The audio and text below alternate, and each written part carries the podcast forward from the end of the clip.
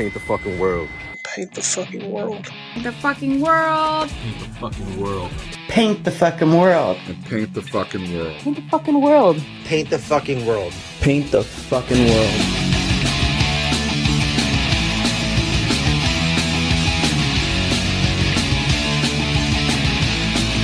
Welcome to Paint the Fucking World podcast, the podcast for artists by artists. My name is Visual Assault, and with me, as always, my co-host Nolan, and we are joined by Fina from Ruffled Feather Art.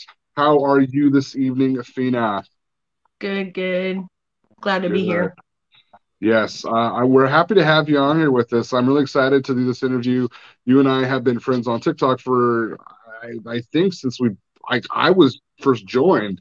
So Yep. it's been like a year and a half or so. So we've Yep. been uh, watching each other grow for a long time. And I got to tell you, your artwork has just come so far lately. And I'm, I'm so impressed with what you're doing. So I'm really excited to dive into that. Um, you are in Pennsylvania, correct? Yes, sir. Central. Central. Did you guys get hit with the big snowstorm or We barely got a foot. barely got a foot? Oh, so you, Yeah. you kind of got out of it unscathed. yes. Yes. It was it was really cold, but we barely got a foot of snow. So we barely everybody ran and scrambled to the grocery store for no reason. okay. Well, I'm I'm glad you uh you didn't get hit. I heard it was pretty bad in some areas, so Yeah, it uh, was. I'm, I'm glad you didn't get hit too hard. Now, uh, I believe you. I remember you telling me that you are originally from Miami. Is that correct? I was actually born right here in Lancaster, but I grew up in Miami. Okay. So, So technically I'm from Miami. okay, and how long did you live in Miami for? About 10 years. Okay. So you you've been back in Lancaster for a good portion of your life, the most the majority. then. I, I I moved back here. Uh, I was about 19, 18, 19 when I moved back here. okay. Okay. Yeah. Uh now, I mean, Miami seems like such a big cultural hub for arts. Uh when you lived down there, did you get to experience any of that? None of it, None of it. none whatsoever. Oh. I was- I- I was in school and just that's all it was in school. Barely any friends. Just and then I got pregnant with my kids. So gotcha.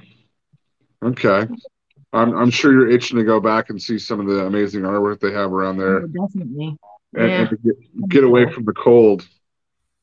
just for a little bit. just for a little bit. Well, let's go ahead and get into this uh, a little bit about your artwork. Uh, the question I ask every artist is, you know, most people say they've been creating since they were young. When did you start taking your artwork seriously? Why do you do this to me? um, well, I got with my husband about 14 years ago, and he's been slowly pushing me further and further into working into my art more and more. I'm sitting in the middle room of my house. So the living room is this way and the kitchen is this way, but still it doesn't matter. It's this is my studio Gotcha. and it's all because of him because he's been pushing me to do it more and more. I'm glad So- he is.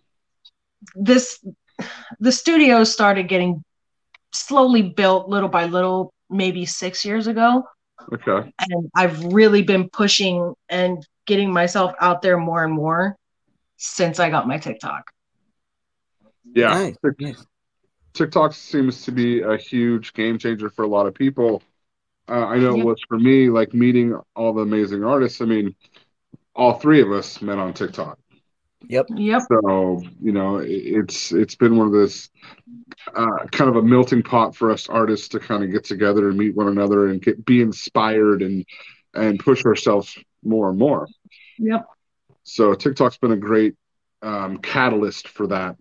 Um, so right um, right before I got my TikTok, I that's when I started my chalk art okay, and it was an escape because my mother was basically on her deathbed in my home. So just as a little escape from that, I was doing my chalk art right outside of my house So I'd still be close within earshot in case she needed me. I'm right there.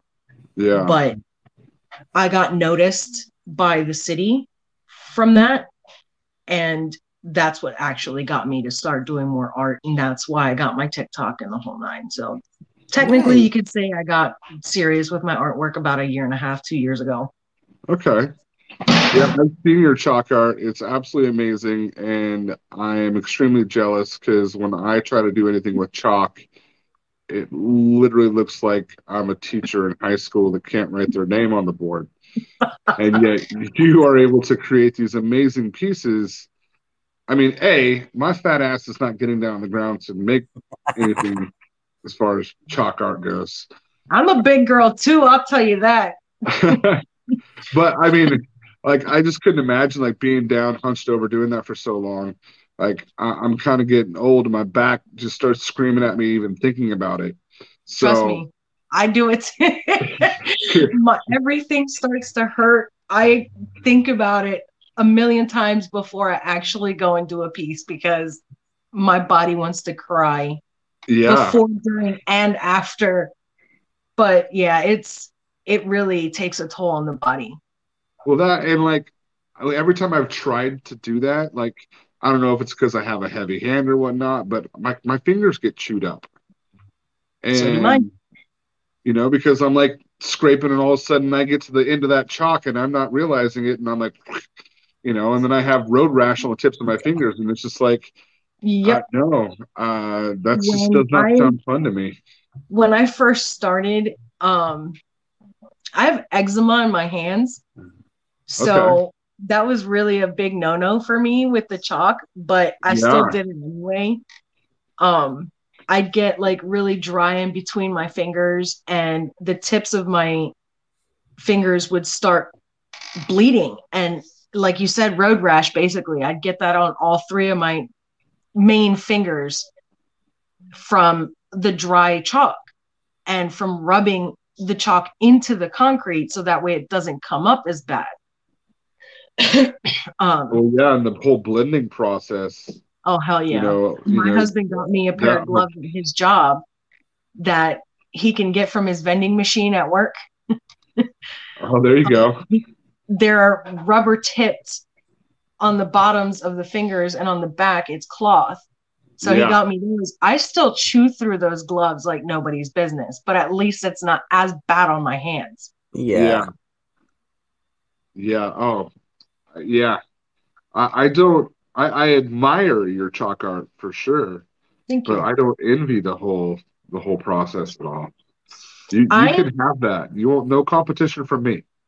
Dude, I've done it in the fucking scorching sun where it's hot as hell. My husband's actually stood outside and held an umbrella over me so I don't Oh. burn.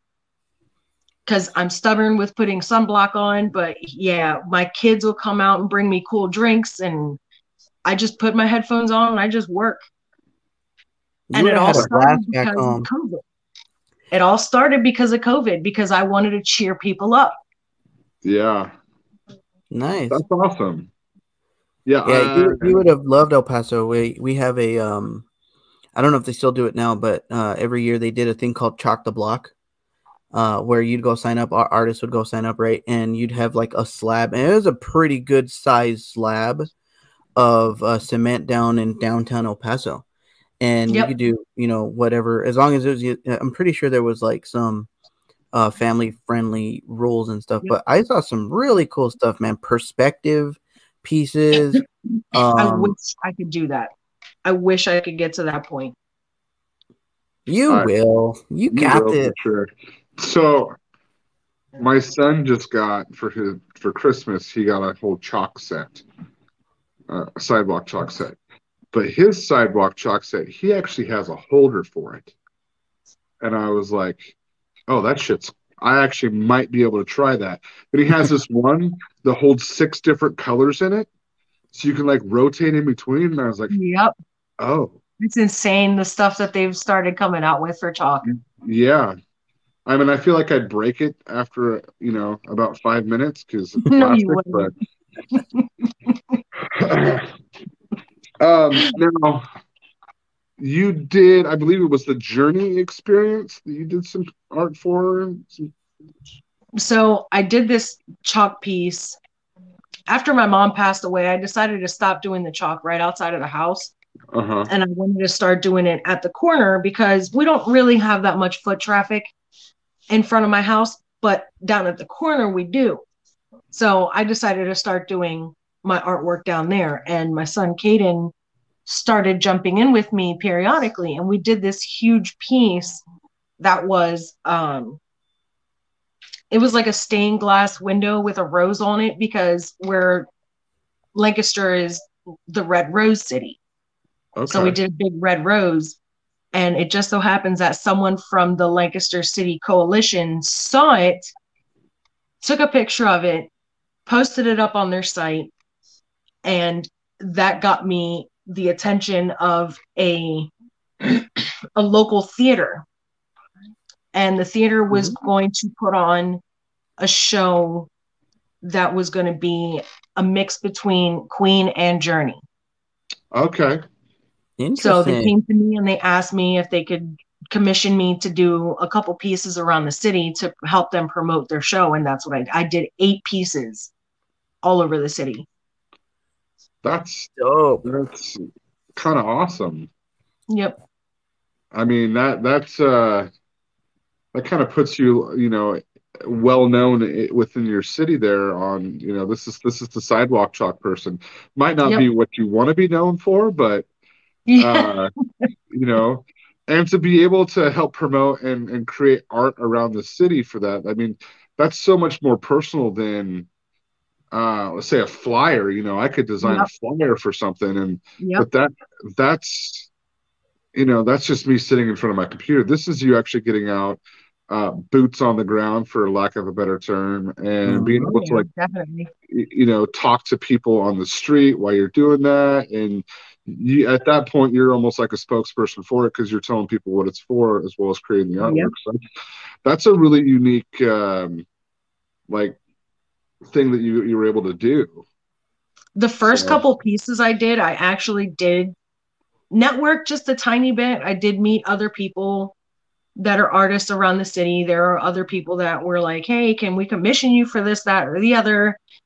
I actually had a stack of the flyers for the actual show to hand out to people when they would ask me what it was about. uh-huh Um, that was just my first, like maybe three or four pieces. The rest of the pieces, I played Banksy. I did them at night when no one was out. Nice. One, because really I dope. didn't want to have to deal with people walking over my artwork while I'm working on it, which was driving me insane. yeah And two, I didn't have to worry about the sun. Yeah. Now, did you have to have like a special permit when you were doing that? No, I did not. But No. I did go ahead and for most of them, I did them in front of businesses. Uh-huh. So I did go into the business and I'd ask them, hey, I'm helping promote this show. Would it be okay if I come out and do a piece out on your sidewalk with chalk? And all eight places that I asked, they all said, well, sorry, seven. Because the first one, I didn't know who to talk to. But that was literally a public space. It's where Yeah. there is our big fountain in the middle of the city where the crossroads are. I Uh-huh. did that piece there. And like a day or two later, the guys from the theater actually called me and they're like, hey, we're not, you know, giving you a slap on the wrist or anything. We're just letting you know for later if you decide to do anything else there. These people said they own that sidewalk. And you're Wow. not and uh don't ever do a piece of artwork there again and it's funny because i did that piece at night and it rained the next damn morning Oh no. wow. so that piece literally was not there even 12 hours but they still called them and told them off And they owned the that they owned the sidewalk. Yep Okay, interesting. Like that gets me, man. Like I, I'd understand if you're like over there chalking up their wall made out of brick or whatever, and they come out, you're like, hey, I get it. But a sidewalk, dude. Come I mean, on.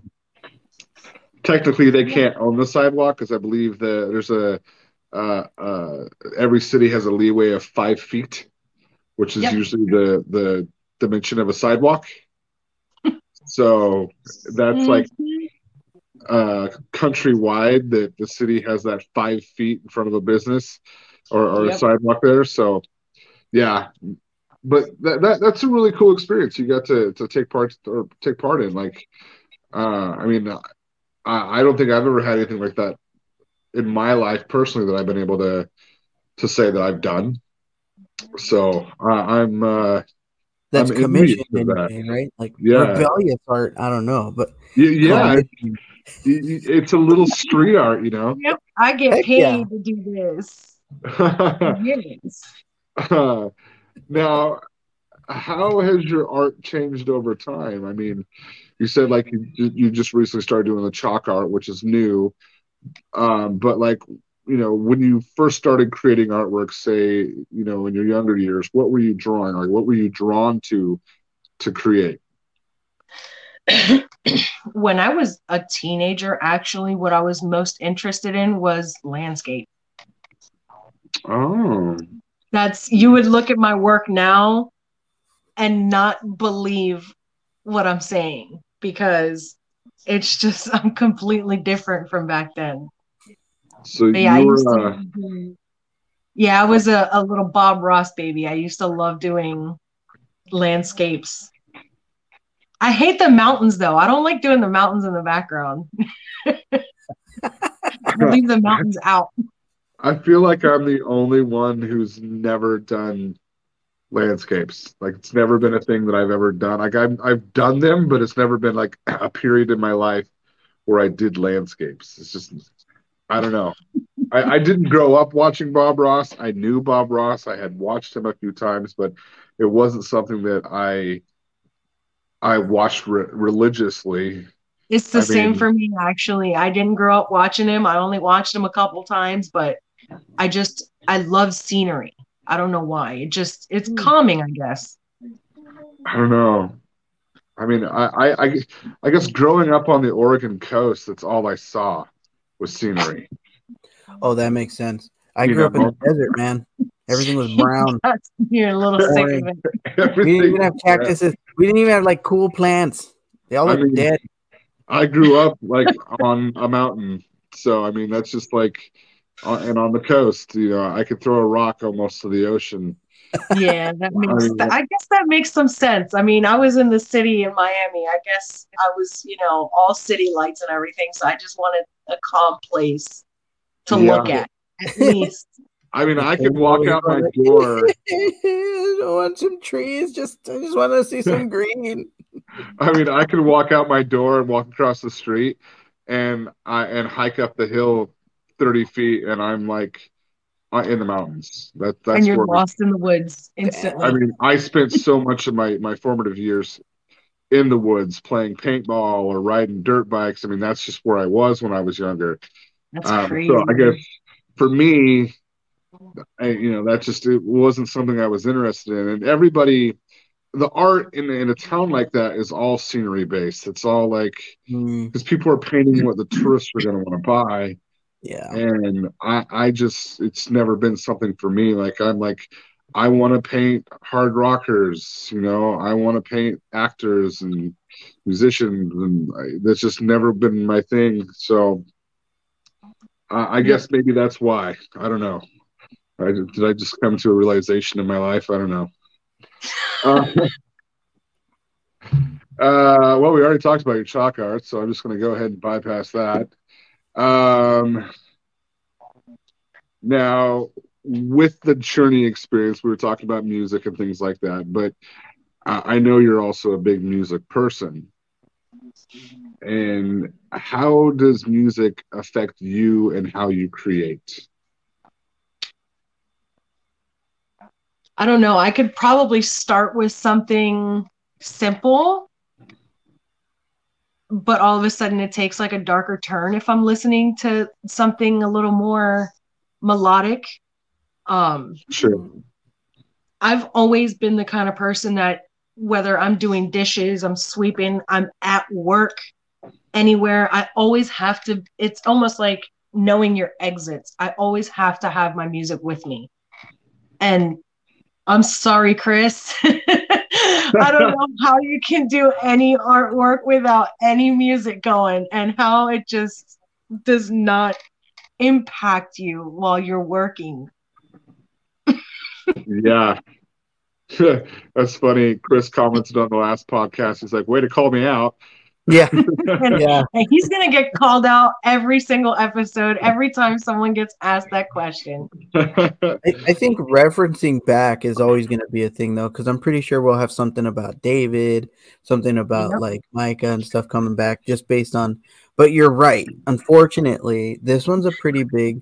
Like it's crazy because most of us creatives do feel some type of emotional connection to something when it comes to music, Yep. and um, fortunately, he's not the only one I've ever ran into that doesn't.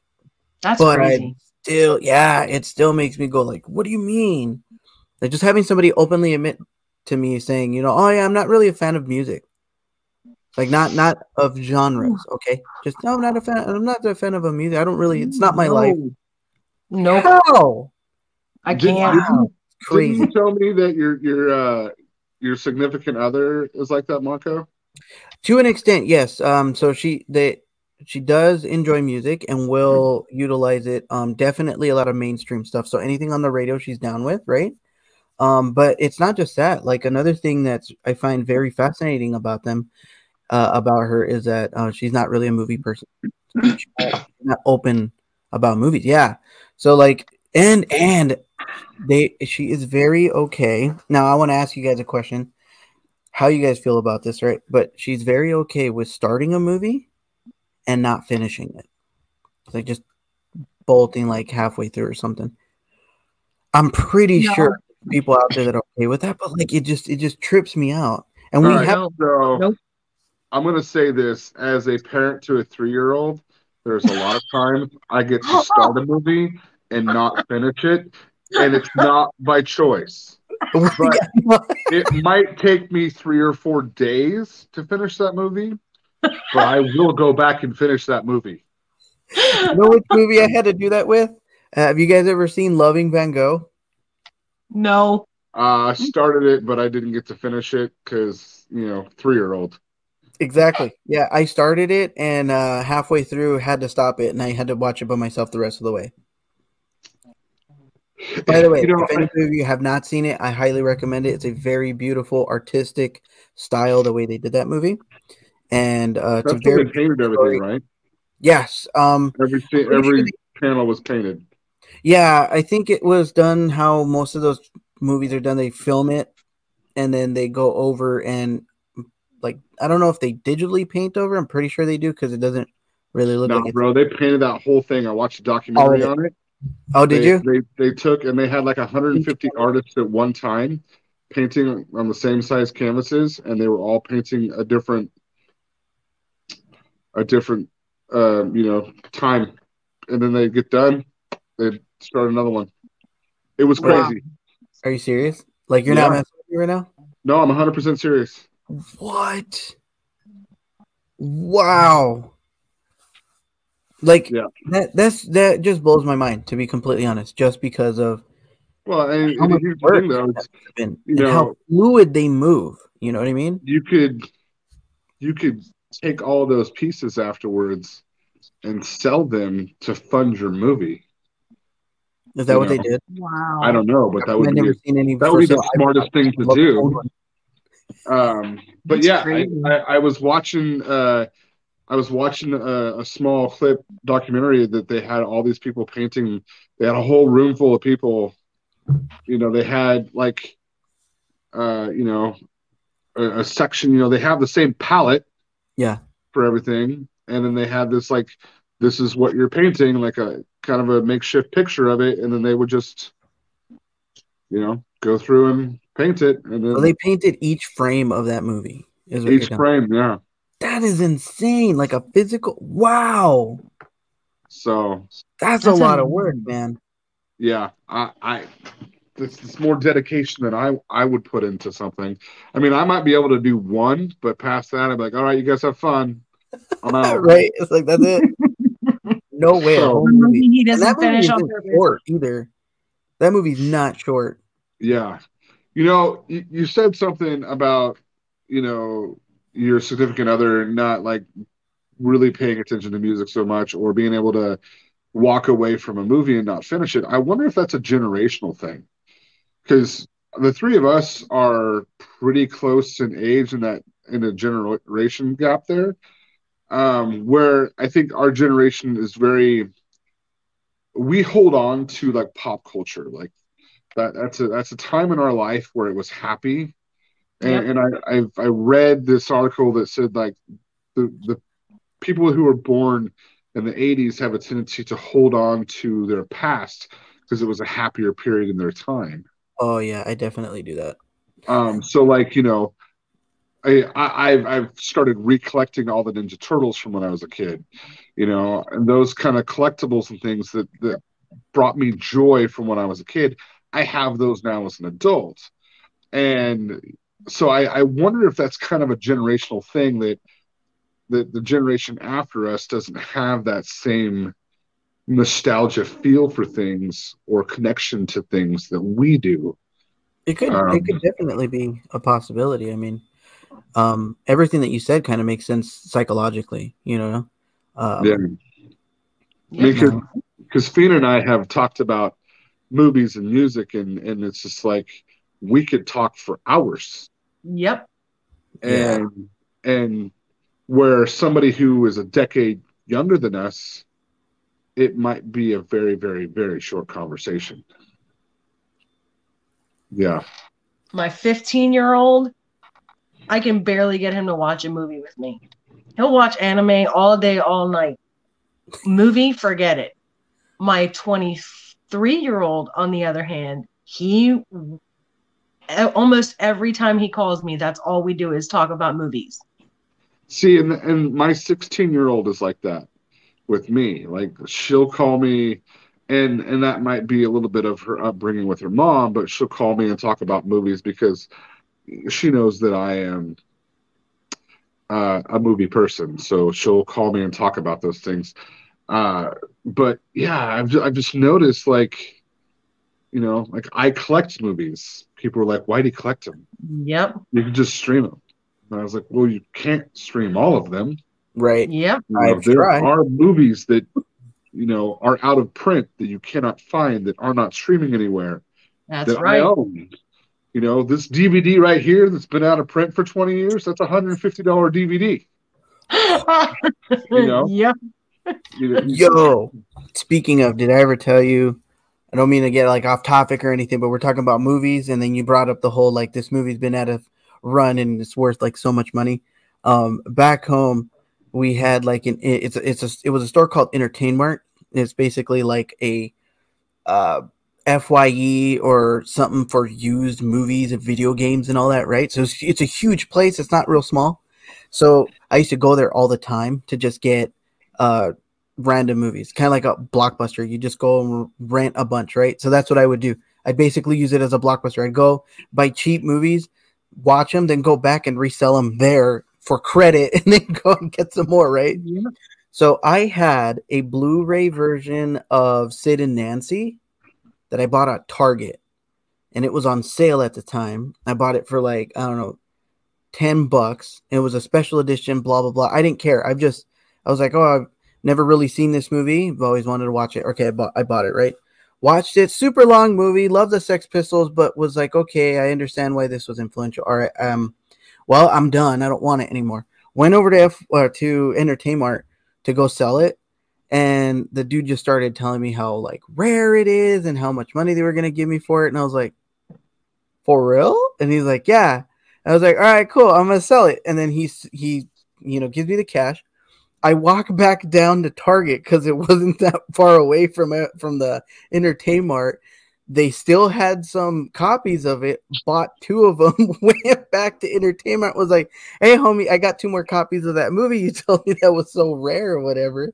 i ended up walking out with like 150 bucks for three copies of that Sid and Nancy. Oh my god. Yeah, I will say this though. I kind of kicked myself. I should have kept one of them, even though I thought the flick was like, all right. Didn't really, but I- Well, I, should. It would be rare at one point. you know, here's the thing: is I'm not a huge Sex Pistols fan, but I am a Gary Oldman fan. Yes. Oh, so am So, Agreed. and, and I don't get rid of movies. Like that's just not something I do. That's like if you were to tell me you went and bought Ghostbusters and then watched it and then went and sold it back, I would smack you. Like I would literally send a smack in a box up to Alaska and smack you because it's just Yo. not something you do. I didn't have the space for all those. I agree with you though. I don't the have the space for all those. I have boxes of DVDs and Blu-rays in my studio. I really think you're right when it comes to the collection or the, the collecting, the nostalgia feel or whatever is something in our generation because I don't know many people that'll do that anymore. I had a huge Mhm. collection of movies. I had a huge collection of video games, huge collection of uh, comic books. I had a collection of Converse, dude, before I moved up to Alaska. Okay, Converse, man. And I had to get, I did have to sell a lot of it before I moved up here because I couldn't ship it. But the movies I kept were the ones that I knew, like, whether they're worth their money or not, I like I had to keep them. Um, and they're they're kind of like lost gems in my opinion. Like, have you ever seen a movie called A Scanner Darkly with I've um, heard of it. uh, Keanu Reeves? Yep, Same- I've heard of it. Oh, almost the same style as like Loving Van Gogh, only they, Yep. as far as I know, they painted it digitally. They recorded it, you know, and it's super, super dark, tragic movie. Awesome movie. But anyways, you know, stuff like that. So I apologize, Tyler, for uh Well, for you know, this brings up this. This does bring up a uh, an interesting point. Uh, I feel like all three of us do create artwork around pop culture stuff a lot too. Oh, definitely. Um, I mean, I do. Fina does. Marco, you sometimes do, not all the time. I mean, just like I sometimes do, but like for the most part, a lot of my artwork recently has all been around pop culture or horror movies per se. But it, it's been like my focus for you know since I started taking art serious when I was in high school. I mean that that I would always create pop culture stuff when I was younger. That's what I liked. You know, I was painting musicians. I have portraits of Jim Morrison, Kurt Cobain, Jonathan Davis. I did all these portraits. You know, um, fucking. I, I did a portrait of Alanis Morissette. Uh, I did a portrait of David Bowie when I was in high school. I mean, those were that's what I was painting then, because music was a huge part of my life. Because I was playing music then, I just taught myself how to play guitar, and I was playing in a band. So music was just very heavily influenced within my artwork. And then, you know, the older I got, and the more into other things, I, I started branching out into more pop culture aspects. But that was always a big part of my artistic journey. Um, but I feel like our generation does. I, I don't want to say we tend to more, but we tend to lean towards that a lot more than I think younger or older generations do. Definitely. I think it's changed. I think the name has changed because we call it pop art. We call it pop culture. I think mm-hmm. the the new age or the new generation's word for that is fan art. So it's not necessarily that it's not being done, and it's definitely a different style. I wouldn't consider it pop art, but Yep. what we do and what we the reason why we create that pop style or pop esque and those with those pop icons, those pop figures, um, I think has has changed. So there is a huge influx, especially in the anime community, right? There's a huge influx of fan based and fan made art, whether it's Yep. um, drawings, paintings, or anything of, of known characters, uh, but also a lot, a lot of fanfic. Like, oh my god, there's libraries and libraries of digital fan fiction that people have uh, written up, whether it's Doctor Yep. Who, you know, old Doctor Who stuff, or recent, recent things like Adventure Time or even Star Wars. I mean, look at the extended universe in Star Wars. That most of that was fan based stuff, right? So I, I don't think it's that it's dead or they're not doing it. It's just it's definitely changed and evolved. You know, one of the one of the things that I've noticed is like when it comes to like fan art, I, I see people taking aspects of that character and then creating their own rendition of it. Whereas myself, I'm going for likeness. You know, I'm, I'm creating it so people look at that and be like, oh, that looks just like it. Fina, you do a lot of that same thing. You're not taking it and creating your own thing. Yep. Where, so there, there's a, I think there's a, a difference between a pop culture artist and then a fan artist. Yep. Because a fan artist is, act- I I guess, in a sense, they're putting more creativity into it, but I think they're taking like aspects of the anime style. So taking like Doctor Who and throwing it into anime style, or like Batman throwing it in the anime style. I, I I've seen I'm seeing more of those crossovers between like the different.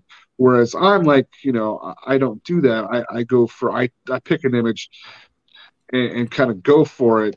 And that I like, and then I tweak it how and, and make it my own, but at the same time, really keep it close to what it was what it was. Yeah. Um, so the, I don't know. It's it's different.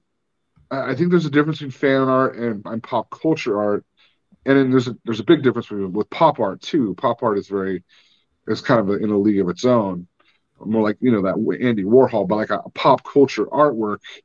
Where is what we tend to do, not necessarily fan art. I don't think but I, I agree with you. It has shifted with this younger generation.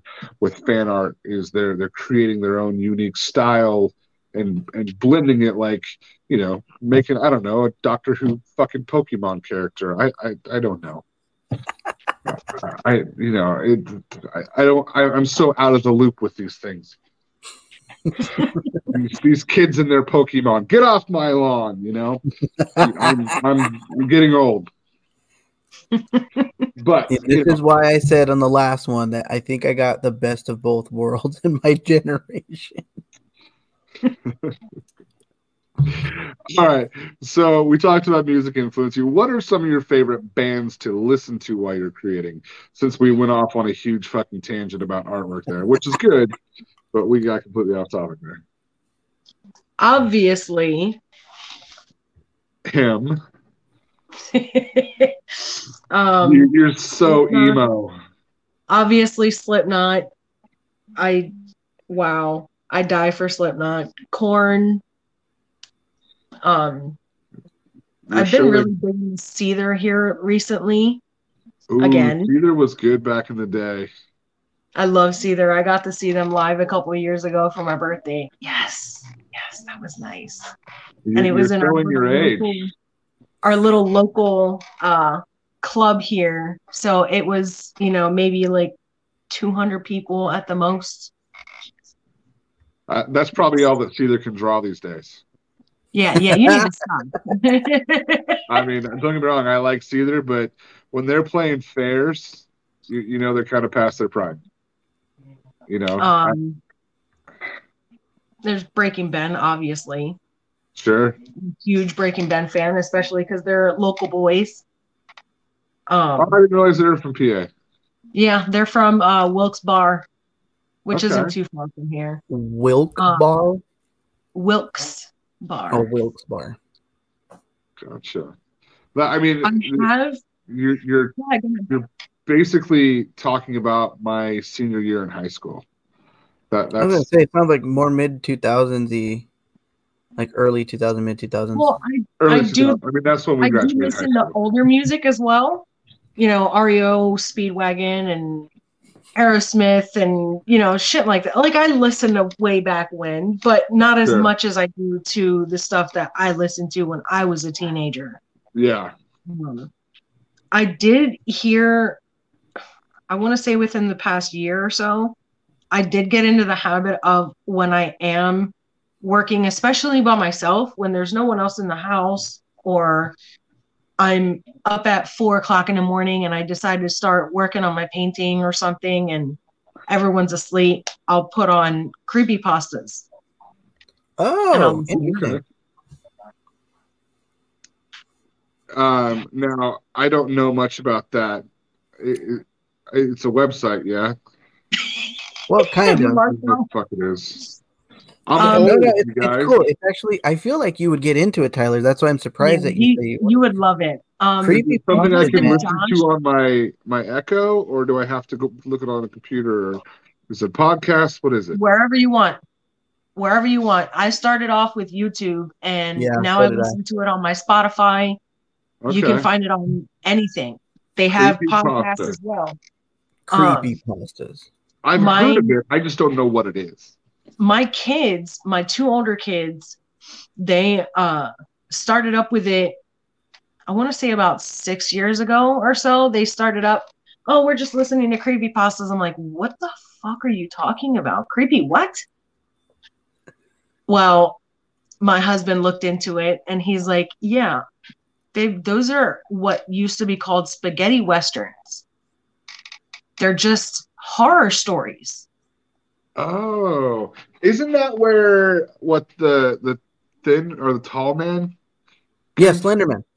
yeah Slenderman. slenderman that's what he is he's a creepy pasta So the funny story behind Slenderman is it it became it started off as a uh, an edited photo. It was for a competition that I think Photoshop was was behind, and they kind of pulled it up. And correct me if I'm wrong, anyone out there. I like I think it was Photoshop, but they they the competition was you know make a realistic looking um creepy photo, right?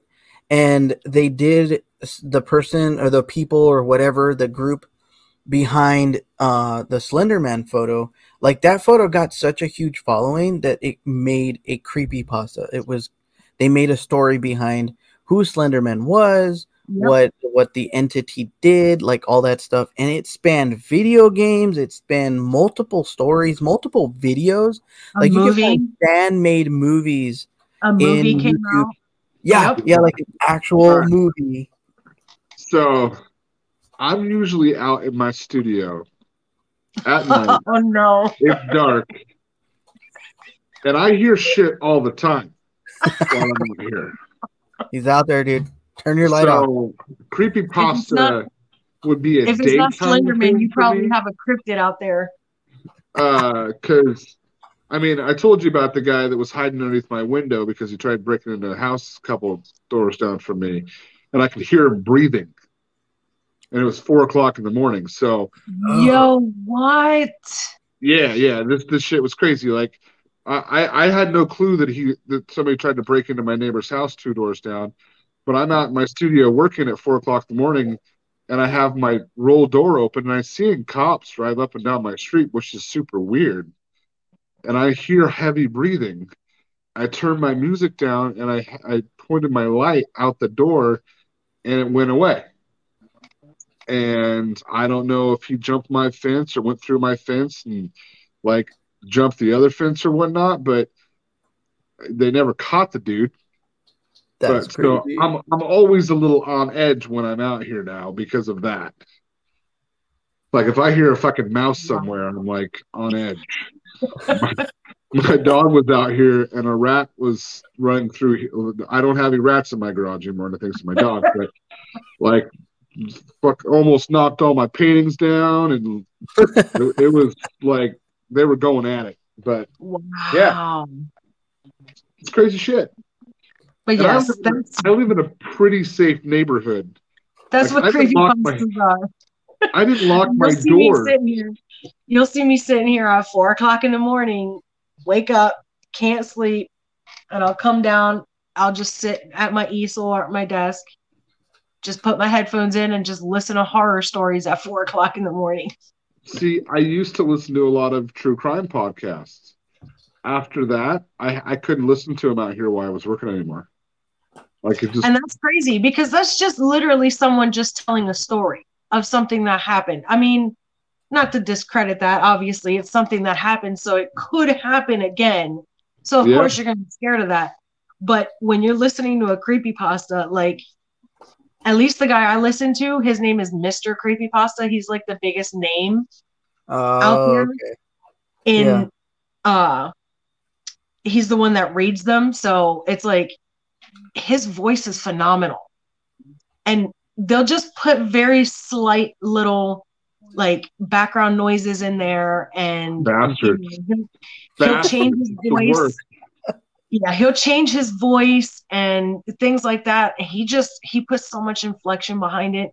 It's phenomenal. It'll scare the hell out of you. I don't know. I've been told that my voice sounds like velvet covered gravel. Velvet gravel So maybe I should uh, join Creepy Pasta. I could go as Big Posty. Big Posty. Do it, man. you'll be No. happy pasta so besides music, what are some other things that inspire you? Like any, like what are things in your life that inspire you? Like, um, i- i- what are some of your favorite artists and things like that? Favorite artist i will say is Shawn Coss Shawn Coss. he i have his artwork literally right there Gotcha. Okay. and right there this one You told me about him. he is from ohio and he is the guy i don't you, you might have heard of him actually he's the guy that did um the diff i think he did it two years in a row. I'm not sure if he's done a third one. Um he did the different um mental illnesses.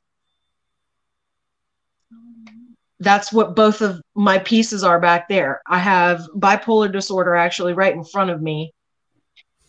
Um anxiety and generalized depression. Like he's given these disorders basically a face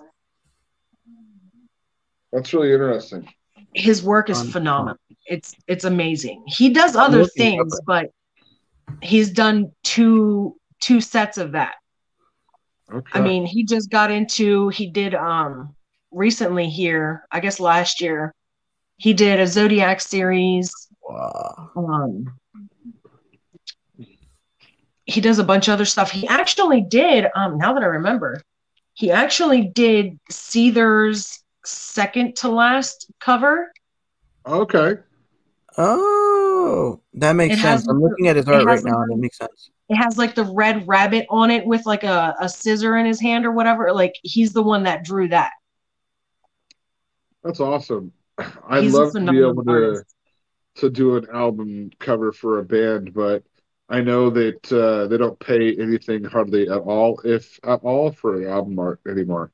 It's more of a you get recognition thing for it, if that. Yeah. Um, but uh, no, I, I uh, you've t- we've talked about him, and you've showed me his work, but I, I haven't actually had a chance to look his work up. Um, but I, I definitely want to to check it out because it sounds extremely interesting. yeah his It's his dope. art is is very nice Oh. you like it marco So yeah the we're gonna get deadly sins. into uh you know since, since you're being featured in the Halloween uh we're gonna we're gonna talk horror now getting back to us pop culture nuts and talking horror uh, I know you're a horror Halloween fan so I'm not even gonna ask you if you are um but what are some of your favorite horror Halloween movies Hmm. I I guess it's all just the usual. Obviously, um, Halloween. I love the Halloween series. Um, What's, your favorite in the Halloween series? I mean, are you going the old, the OG from what seventy eight? yeah, or- the first or- the first original is my favorite. Because I feel like that one is the scariest of them all. Yeah, Yep. Because the way that he, what, who who uh, directed that? I can't remember who it was. Um, Moustapha Akkad, huh? Moustapha Akkad, Directed that? I believe so. The original Moustapha- Halloween? Yeah, No, not not Wes Craven. What's the other one? No. Who is it? I can't remember. Anyways, the way they portrayed that, like with the glimpses of Michael behind the clothesline, or you know that that that was that was scary. There was a, a, a an actual fear that they were able to evoke in that, which I, you know, horror movies today just don't have. Um, Nope. you know they, they go straight for the jugular right out the gate there's no build up to it um There's John there's Carpenter, one movie- 1978. john carpenter that's what i was thinking of Yeah, John Carpenter. Yeah, with there's that- there's one movie that's one of my favorites that I do feel it does do that. It builds it up. It doesn't just throw it at you. And that's Trick 'r Treat. with, Is that I love Trick the that's the little dude, right? With like the potato sack looking thing on his head. Yeah. That one, it's the fact that it's an anthology and it does like mm-hmm. all those different stories, but they're all intertwined with each other. It it gives you that build up. That's cool. i think what with the original halloween movie much like jaws how they used certain we're going to go back to music here and Yep. how like they they use the da da da da and or they he would do the i can't remember the exact little thing but they would use that to introduce that character into, onto the scene Correct. and build up Yep. anticipation because you don't know exactly what, what's going to happen Yeah. uh, and you know, Alfred Hitchcock was really the one who did that with the falsettos in Psycho. The yep. so he kind of revolutionized that that fear factor to build suspense, and and that's what like movies, or horror movies to me, like wouldn't be near as successful if it wasn't with the score and how it was hmm the music was used within the movie. I agree. I feel like movies in general, though, but horror movies need they need it to be good. I, I haven't watched A Quiet Place, but Oh, that's a a monster movie, though. It, well, it is, but there, there's there's an element. It's like a okay, so a creature feature is still considered a horror movie. Yeah. Uh, I don't know if they used music throughout that at all, um, because of how like the aesthetic of that movie. I believe they didn't. I remember watching it. If I remember correctly, they did not have any music in that movie. Yeah, I don't know what this says about the movie. I I enjoyed it, but I yeah, you're right. I don't actually remember if they did or not. Nope. Um, it, I thought it was a great flick, though. I never, I didn't see the sequel. nope. I haven't no. watched it either. Yeah, I mean, they they kind of went all out for the title on the sequel, A Quiet Place Two. They, Yeah. they really put a lot of thought into that. A Quiet Place Yep. again. Uh, It's I don't still know, quiet. A Quiet Place We to should have just named it. It's still quiet. It's, still quiet. I like that better. It's still quiet. It's still What was that movie that Jordan Peele did with the? Uh, was it Don't Breathe? That sounds familiar. Uh, where the guy who was like blind or Yeah, the old man that's blind. yeah, I never saw sick. that, but I know what you. Yeah, That movie is sick. Well, not the movie, but the, like, oh my god, I think that Jordan is a good Peele. movie. I think Jordan Peele is actually um, really taking horror to a whole new level with this generation. He Uh, really is. He's, I I, feel like he- he's pulling it back. Yeah, he's taking elements from that that worked from history and incorporating with new things and and he's kind of taking yes some of these stories are are the same as what we've seen in past and and with other storylines but he's basically reinventing them. Kind of like you know how an author will sometimes take a a story that's done before but take it in a different direction like neil gaiman did that with the graveyard book it's essentially the jungle book but all set in a graveyard which it was fantastic it was really well, well written and i really loved the book um, but when somebody's like oh it's just the jungle book it was like the glass ceiling just shattered around me because i was like what the fuck you're right it's exactly what it is. It's the Jungle Book. You have Mhm. Bagheera. You have Mowgli. I mean, you have everybody in there. They're just named things, and they're all ghosts for one human being. I mean, it was. Now I just So- I want to read that now. Now I want to. it's a really good book. I'm gonna have to um, get that for that. I'll save it later. But for an author to be able to take a story that's already been played out and and redo it and and do something completely different, I think is always fascinating. So I think what Jordan Peele is doing is he is uh you know he's taking he's stepping it up you know he's saying okay guys well enough with the saws enough with the hostel you know let's take the the blood mm-hmm. and gore out of this and actually yeah, bring in true horror I'm a huge Saw fan. story. I like story. Yeah, I'm yeah a huge Saw and fan. Fry. Just those the first are Saw, amazing. The first Saw is like a masterpiece in my Traps are- opinion. terrifying Well, the first one, I guess it was like minimal, and I think that's what I liked about it. It was definitely not bl- at that bloody, but that ending, man. And like I told you before, I'm usually really good about predicting things because I just, I was so, especially at the time, I watched movies like crazy. So being able to predict stuff, and then that movie just came and was like, "Ha ha ha! Fuck you! You thought you knew," and I'm like, it just blew my mm-hmm. mind. The second one where she falls into a, a hole with hypodermic needles Mhm. That's wow. Like, yeah. nope i mean i finished it i think that you know we're talking about finishing movies i think candyman would be that movie for me that i never finished Oh, that makes, yeah, I, I know why though. you know I mean, we're we- talking oh my 31 years later i haven't Yeah, yeah, we were t- Marco missed it the other night at Discord though.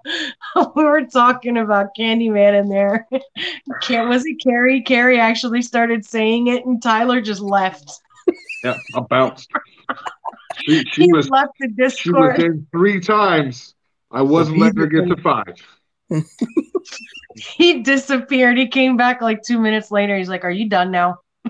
started it again and i bounced again It's crazy. It's crazy how that happens, man. Like I, I totally understand that. I don't know if I have a. I don't know. I'm pretty sure there is, and I'm probably I, I probably don't advertise it so as that not to happen. But yeah, it's I'm really sorry. it's kind of like you know it's like the game bloody mary you know Right. It's like no I, I i'm not playing with that i'm not going down that road I actually had a homie that had all of his mirrors covered because he swore up and down to me that he actually did see something. So every mirror was either covered or facing a different way That's crazy. in I his mean- house. Yeah. was he on shrooms or No, no, he was like actually one of the most like anti-drug people I know. You're But straight he edge. did- yeah, I was like, I go to his house. I was like, hey, bro, why is like, what's up with the towel on the on the thing? And he told me, was he's he like, "Oh, wearing really a fun." tinfoil hat no tinfoil hat Did I mean, I haven't he talked to the guy in years, but still, it's like when I knew him.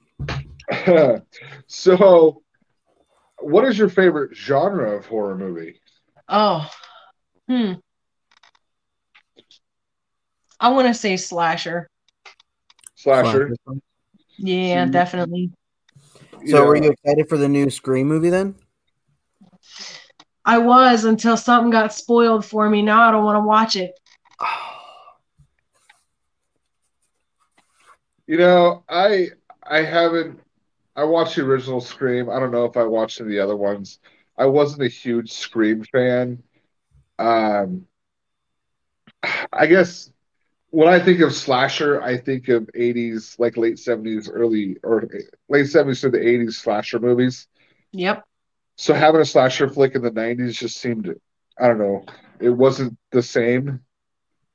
Um, you know, you, yeah, I don't know. No, now that I think about it, I think I know. Wow. I just had a moment of realization. Oh, do tell. Oh my God.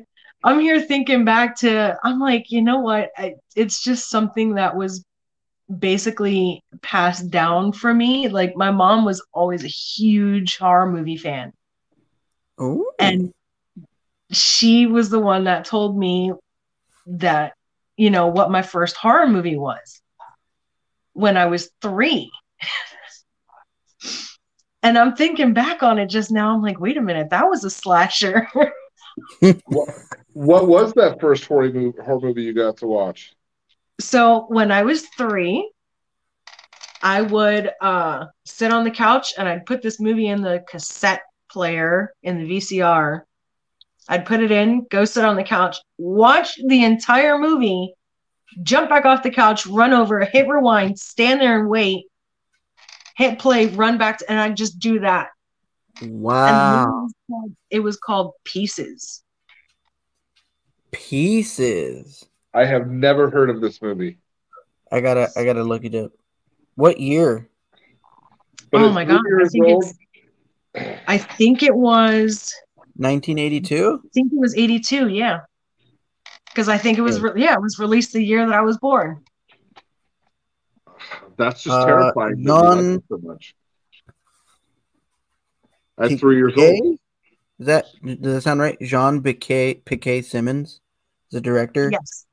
Yep. Interesting. Pieces. Interesting. It's exactly what you think it is. That's like that's like the catch line of the movie. It says pieces. That, exactly God, that was perfect. Well, yeah, it's it's a really good. It's it was a real. I watched it again later in life, and it's it's it hasn't aged really well at all, but it's a good movie though. It is. It really is. it's got the, the the main antagonist looks like the shadow. It's got like that like big brim hat with the mat. I don't know. It's I'm looking at it right now, and that's what it reminded me of. um, who is your favorite slasher? Is it is it Michael? Michael. Who's your favorite horror character of all time?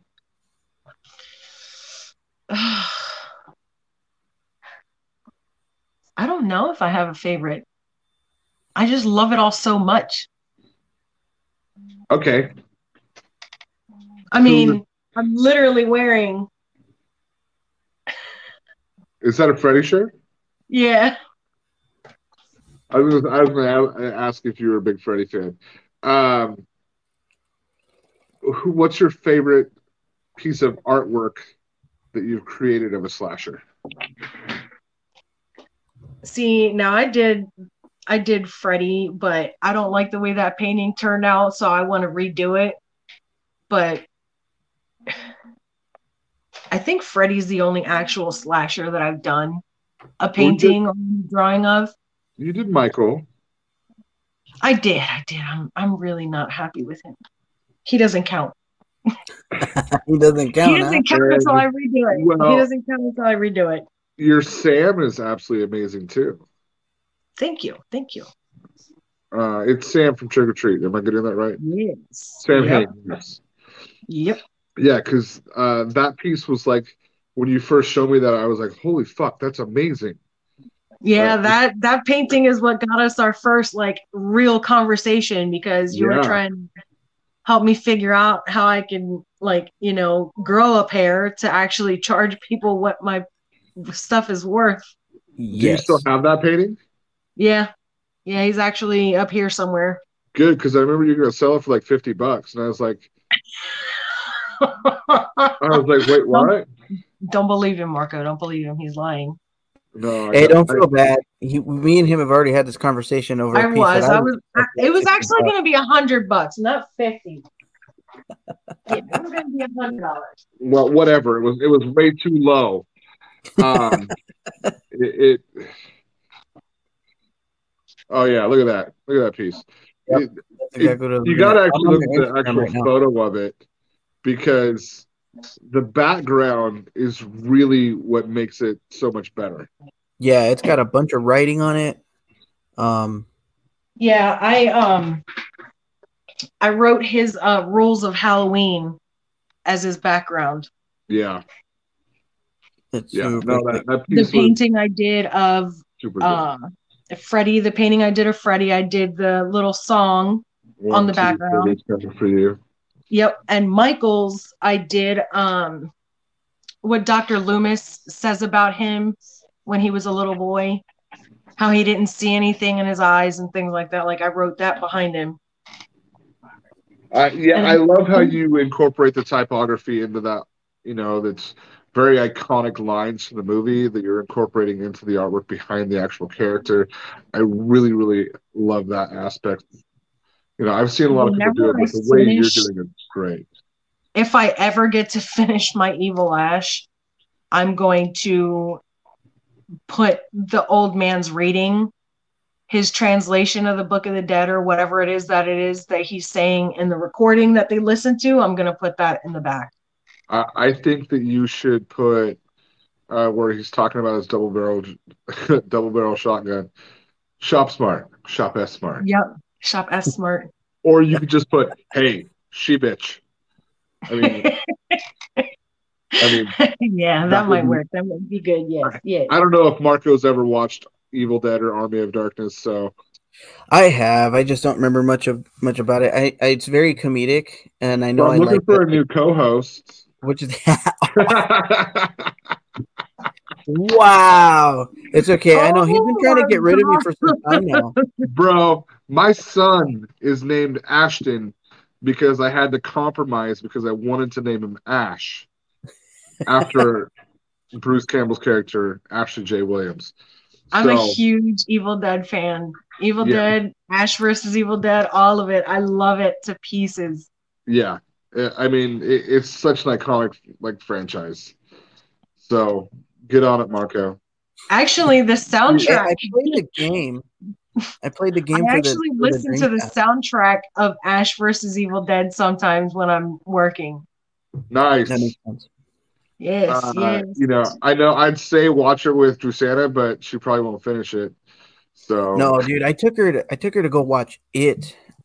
I think it was the first part of the the recent it, and she was not having a good time, and I felt terrible. I was like, oh man. So when it came time to watch the second part, uh, she, yeah, she definitely didn't come. Wow.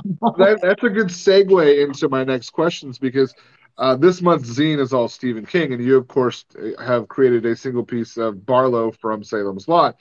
But I'd love to talk about Stephen King a bit with you because for me, like, it really kind of, you know, like, you know, my story about Candyman when I was a kid and how it really took me out of the horror genre for a long time. But when I got back into trying to dipping my toe, so to say, back into it, Stephen King was that catalyst for me.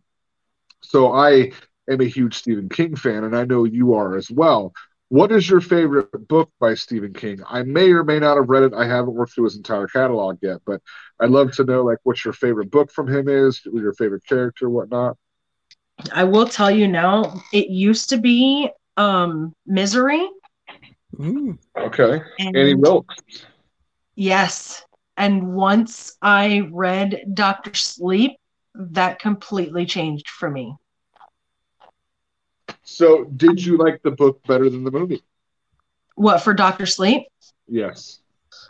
Um I like the book better. I'm not saying the movie is not good, and they almost because it was the same director um team, uh brother and sister team that did the It movies. They're the same Okay. ones that did Mm. yeah, they're they're the same ones that did the Doctor Sleep movie, and it was almost to the T. It was amazing. Nice. Um, so See, yeah, I- it's I- just I like the book a little bit better because it had a just a little bit more in there. Yeah, I love the It movies that they recently put out. I thought they did a really great job with them. Um, I I I think Bill Skarsgård did an amazing job as Pennywise. Uh, I'm a big comedy, a horror comedy fan. I like to laugh while I'm being Of scared. course, you you, you love the less- yeah you love the uh the the zombie comedies, huh? Well, you know, I love Deathgasm. I love, I do love Shaun the Dead, but I love Army of Darkness, Evil Dead, where there's slapstick Yep. comedy interjected in them. The, the It movies had a fair amount of comedy, and you know, the the kid who plays Richie Tozier, I can't remember the, for the life of me who, his name, but he's also in Stranger Things and in the new Ghostbusters. Yep. He really made that movie so much more than it than it was. Like he he elevated it to a whole new level. And in in the second half, you know, they had what's his name playing Richie Tozier. I, I can't remember his name off the top of my head, but Uh, it wasn't as good. It wasn't Huh? Bill Hader, was it? no, No. I think he, um, but it, it wasn't as good as it, the comedic timing wasn't as quick. Who was it? yeah, it was Bill Hader. Yeah, Bill it was Hader, Bill yeah. Hader. Um, but you know, Bill Hader as a as a professional comedian comedian, uh, he he it wasn't as good as well, I, I can't remember his name, but The I kid, thought he did. Yeah, the kid did such a good job. Finn Wolfhard. Finn, Finn. yeah. Finn Wolfhard, yeah. He, Wolfhard. he he did such an amazing job with it.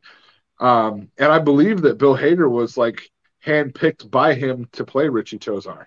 Yes, he was. Um, so I did I I like the original. Don't get me wrong. I love Tim Curry as, as Pennywise. It's such an iconic performance. But I tell you what, when you get into the second half of that miniseries, fucking bore me to tears. Like it was just it was so long and drawn out. Uh, one question I have been asking artists lately that I, I think is kind of fun. Uh, what book would you recommend to an artist that inspired you? It could be an actual like nonfiction or fiction. Doesn't necessarily have to be based around art. Like one book that I read was Art and Fear that really helped me, or like Steal Like an Artist is another book that I've really found useful. Um, but do you have any books like that that have inspired you throughout your art career? Not really. Fair enough. Not really. It's mostly my family. Your family. Yep. And now the PTFW. All of you guys help push me. The PTFW has been a um, a very inspiring place to sit down and hang out. I love seeing everybody creating artwork in there and seeing all the the works in progress. It's it's been really great. Yep. So, um, what is your ultimate goal with your art career? I don't know. Just make people happy. Make create things that you know people can look at and actually get a smile on their face. Love it. It's very simple. You're just wanting to create art and get it out there. And I always say you're you're leaving the world a more beautiful place than you found it with every piece of art you create. So that really stands true to that that statement. Yep. Uh, in ten years, where do you see yourself as an artist? Well, probably further than I am now. Hopefully, further than I am now. That's the plan. Um, if my husband can help it, we'll be on a bus and I'll be creating my art on a bus. Ooh. Doing that whole uh, the van life or Yep. bus life. Yeah, he wants us to be schoolies. I, I can see you uh, going back to um, your landscapes at, at some point if you were on the bus, kind of painting some of the iconic places you've been in your own personal style. No, Sure, I could do that. I could do that. I could see myself sitting on top of the bus with my easel and probably painting up there, but I'll be painting like, you know, horror movie characters. hey, I could paint them in the landscape. I could just do that. Hey, Oh, there you that. go. That's the it's way to do like it. how people have started buying like old school paintings at like thrift stores and stuff and they'll put like you know horror characters in there or something but i'll actually paint the actual scenery myself I, I think that that might be a, a good TikTok series where you paint these nice, beautiful landscapes and share them, and then the next video, like you like you do a, a time lapse of you painting it, and the next video it's you putting a horror character in it, and people are like, "What the fuck? Why'd you do that?" Because you know that people are going to do that. You, you know that's going to happen. I remember you guys. Uh, I think it was Marco that mentioned uh, Jazza in the one of the last episodes Yeah. of the podcast. Yeah, Jazz, Jazza did that. He actually went out and bought um, a painting from a thrift store, and I think he put like a kraken coming out Yeah. of the water. Yeah, if that it's the one I'm thinking of, he did a couple, and that one's probably my favorite. What he tried Yep. to do was mimic the art style of the original piece. Yep. That was part of the challenge, right? But he wanted to do something crazy, and it was a really nice um aquatic piece. It got a bunch of boats in there, right, in the water or whatever. And he Yep. drew a kraken like coming out of the waters. You just see the tentacles and stuff just like wrapping Taking- around the boats. It was Taking one of the boats. Yep. yeah, it was Yeah, good. his. I think he did another one recently where he did like a sleeping dragon or something like that, Mm-hmm. and a, like a little adventure or whatever staring up at him. But yeah, Yeah. he does do that. He does try Story. to mimic their art Yeah, style. I'm gonna have to watch these. Yeah, I, I no, like Jazza. I haven't. I'm not as familiar with his work. I I have seen it. Um, there was a big collab that went around uh, with a bunch of YouTubers. Oh, Yep. yeah, him and Uh, Ten Hun. that's how I was introduced to Jazza. Was from that. Because I actually follow Smo Nova and Slew and Ten Hun. So all those artists, I I kind of found through that chain, which was really cool. I think that that was a, a really unique way for to cross pollinate between their audiences, but also create a really amazing piece of artwork. And I'm really hoping that's what happens with the piece that we have going on right now. Yeah, Um, same. but yeah, there, there's a lot of amazing artists out there that uh, I haven't discovered, but I that I'm itching to find. Um, who who would be your favorite YouTube artist that you've ever found? Who mine? Yeah,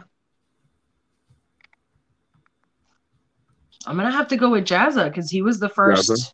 YouTube artist that I actually really started watching. He's the first one I, I subscribed to.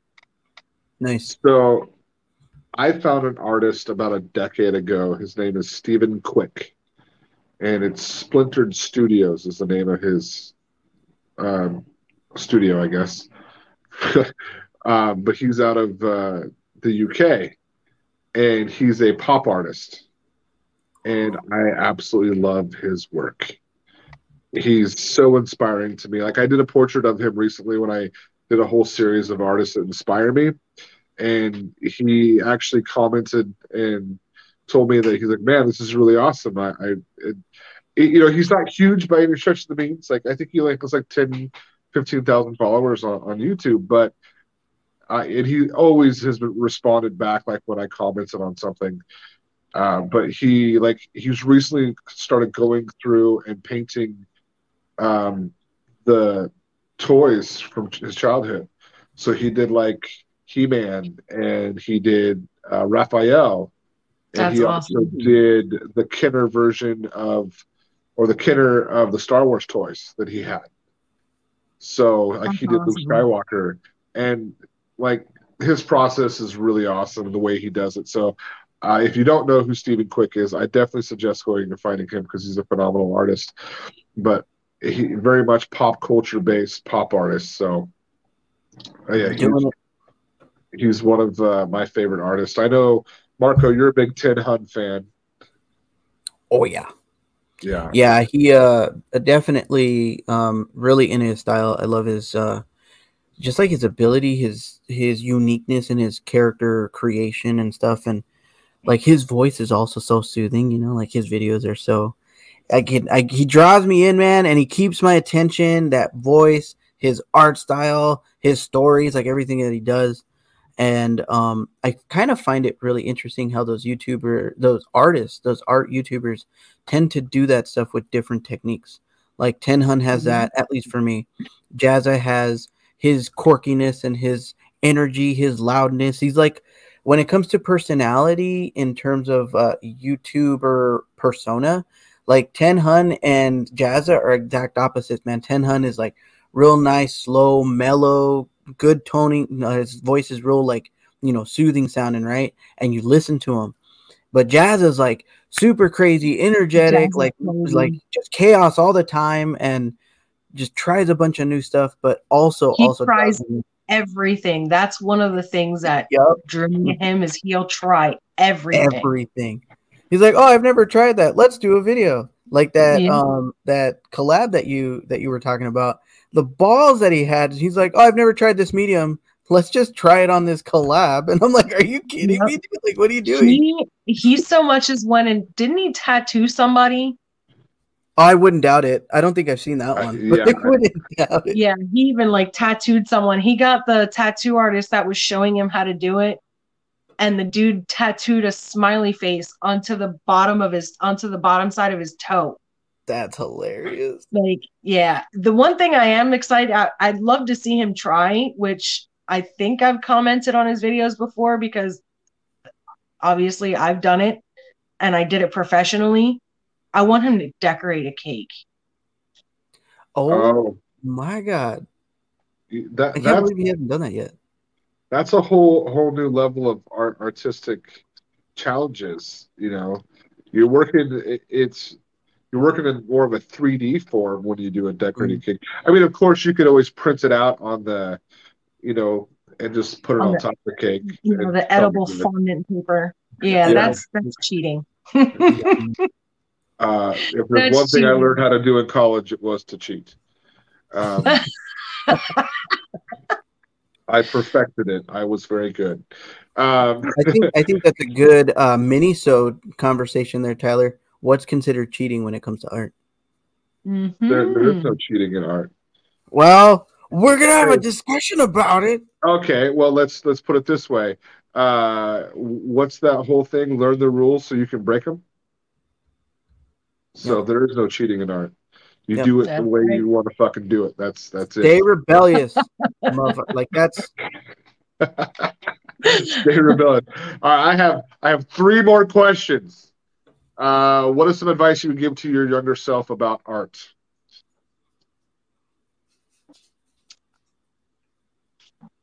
Stop fighting back and listen. Oh, that's such a good piece of advice. Listening. Uh, I was thinking about this earlier. Um, to to younger artists that I, I've been speaking to, but I just want to say, listen, listen to these artists that are telling you like all these things. Just take that and absorb it. You don't necessarily have to use it, but take it and absorb it and use it when you can or or glean that information off of it and appropriate it into what you're doing and and so many artists are stubborn they don't want to listen Yep. so um, that that's a great piece of advice I have a couple of young artists around me, and a lot of them they just keep seeing my artwork and oh my god, your art is so good and you're so good at it. Your art is amazing. I wish I could do that. I know it's been said to death, but practice, yeah yeah. practice. And I know that me saying practice goes in one ear and out the other because I did it. So Yeah. if I tell myself, you know, my younger self, hey, just listen. yeah no i think listening is key like i mean can, listening it can mean a whole slew of different things because uh you know i listen to art podcasts as well like and there's a lot of information that i glean just by listening to those artists talk Yep. um, I, I I'm able to pick and pull information from them to use business wise or techniques that I may want to try. So I, I, you know, the older I get, the more I stop and listen to what anybody has to say about art because it's it, it's a it's a numbers game. You know, the more information you know, the better off you're going to be. So why not? makes fun of me. Everyone makes fun of me when I'm sitting in the Discord. I have myself muted, and you can vouch for that, Tyler. You, you do. I'll just sit there quiet. I'm doing my work and I'm just listening to everybody else. Well, Whether you guys are, you know, messing around or actually talking business, like I'm still sitting here listening to everything everybody's saying. I feel like and you're sitting man. there going, "These fucking people are nuts." That's what, that's what I feel like you're thinking when you're sitting there listening. Yeah, most These of the people time, are yes. fucking crazy. Because that's what Yeah, I'm thinking half the She's time. taking notes, man. She's like, "Oh, this will work later." Oh, yeah, no, that's that good, good information. Keep going. Note to Oh. Yep. self: never associate with this person. She's Hmm. got Uh, dirt on all of us, is what she's saying. I feel like we covered the second question there with uh, your your last answer. So I'm gonna just close it out with uh, where can people find you Instagram, under Ruffled Feather Art, Uh-huh. uh, TikTok, Ruffled Feather Art, and I have my uh, shop that's going to be opening up here soon on the web. So I will put news of that up on my Instagram as soon as it's all set up. Perfect. Is that gonna be under Ruffled Feather Art as well, or Yes, like uh, dot com or? I believe so. Yes. Okay. Yeah. Well, Fina, it has been an absolute pleasure chatting with you this evening. It always is good catching up with you and talking arts. I feel like we get to talk more about art now than we normally do with the slew of other people. So it's been been great to actually sit here and uh, the three of us kind of just talk about it. Um, so thank you again for hanging out, and I cannot wait to see what you do for the zine. Uh, Fina will be featured in this month's zine. It's all Stephen King. So if you want to see what she's drawn, you're gonna have to buy the zine. Uh, but I'm gonna leave you with a paint the fucking world. And stay rebellious, guys.